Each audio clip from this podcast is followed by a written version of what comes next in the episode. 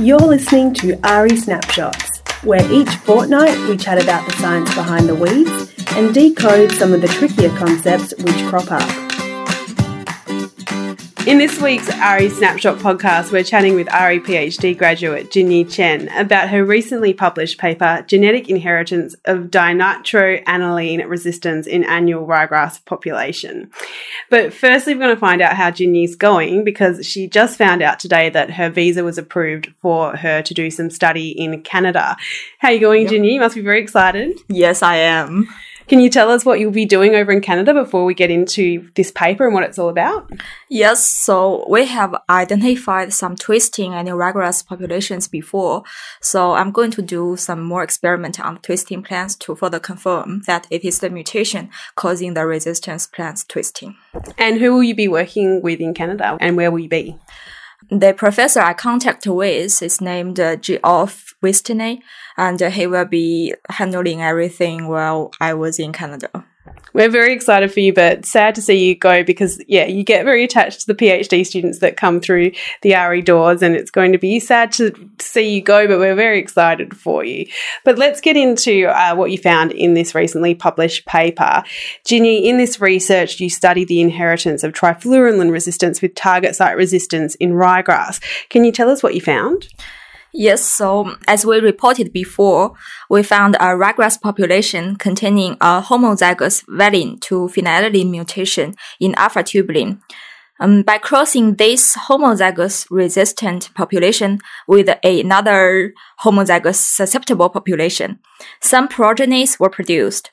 We spread these plants and found that trifluralin resistance was inherited as an incomplete recessive nuclear gene. Okay, so this research has confirmed that this target site mutation is inherited as an incomplete recessive nuclear trait.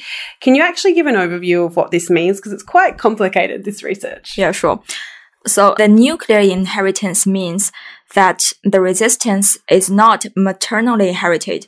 It is not only controlled by the mom, it can be transmitted by pollen. It's an incomplete recessive trait. Well, let's make this simple we can think about it in this way. If the resistance is one gene controlled, we call it RR, and the corresponding susceptible gene, we call it SS.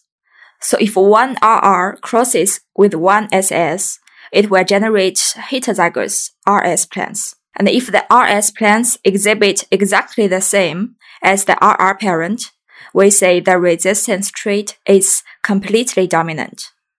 If most RS plants behave like RR plant, we say the resistance is incompletely dominant.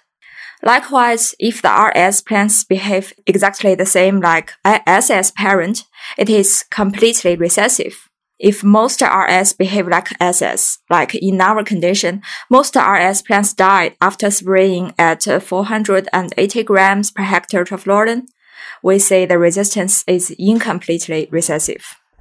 Okay, that is a lot to take on. So if you didn't get all of that, feel free to pause and re-listen to that part of Jinyi's explanation. But good explanation there, Jinyi. So Jinyi, let's get into what does this recessive trait mean for the weed population? Can you explain that? Yep. Actually, this resistance inheritance is quite rare in weeds.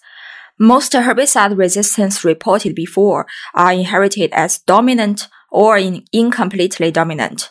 This really makes sense because Dominant genes can help spread resistance easily, which will benefit the weed's survival. While the plants with re recessive gene cannot show the resistance until it is homozygous, which means they need to have RR gene, and both RS and SS will die. And this research is consistent with the previous finding in uh, the natural dinitroaniline resistance goosegrass that the resistance is also recessively inherited. So, Jinyi, does this mean trifluralin resistance in annual ryegrass will evolve more slowly? Theoretically, it does if the weeds have only target site resistance. We found that ryegrass also have non-target site resistance, which means they can metabolize trifluralin to reduce the amount of trifluralin working inside the plants. That is the compli- complicated conditions in the field we have found. And most ryegrass populations collected from the field have both target site resistance and non-target site resistance. The non-target site resistance level is not very high, but plus target site resistance, it can be enough for the ryegrass to survive. Therefore, though um, target site resistance in annual ryegrass is recessively inherited, we cannot underestimate the dinitroaniline resistance evolution in ways, especially for cross-pollinated species like annual ryegrass. Okay, thank you so much, Jinyi, for that overview, and good luck with your future travels to Canada and beyond. We're really excited for you, and you've been a great part of the team, and all the best for the future. And hopefully, we keep in contact. Yes, sure. Thank you, guys.